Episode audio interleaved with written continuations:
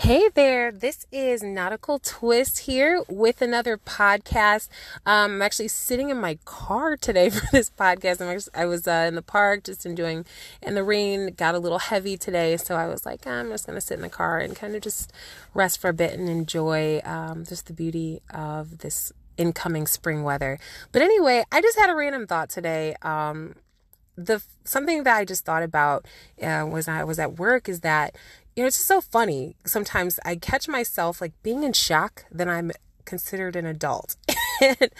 It still surprises me even now, even when I'm speaking at work, I'm talking to other people and I'm like, wow, I'm there. Someone's actually listening to me. And, you know, I have to know what I'm talking about when I'm doing my job.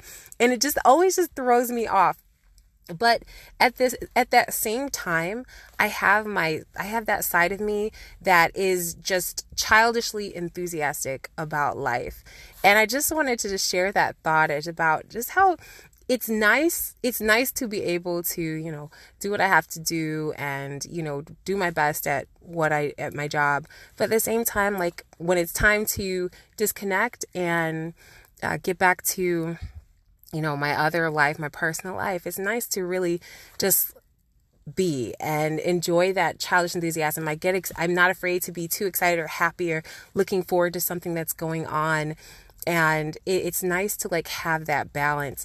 And so I just want to come on here and share that. And I just had also a thought for those of you who listen.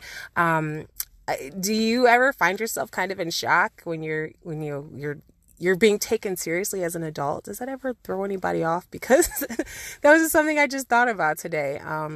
But again, it's always nice to rock both worlds and yet just never lose sight of like the things that will always like make you smile and laugh like a kid and want to dance around and, you know, just be a little silly sometimes too. So anyway, I just want to come and share that thought with you guys. I will be back with another podcast soon. And thank you so much for listening.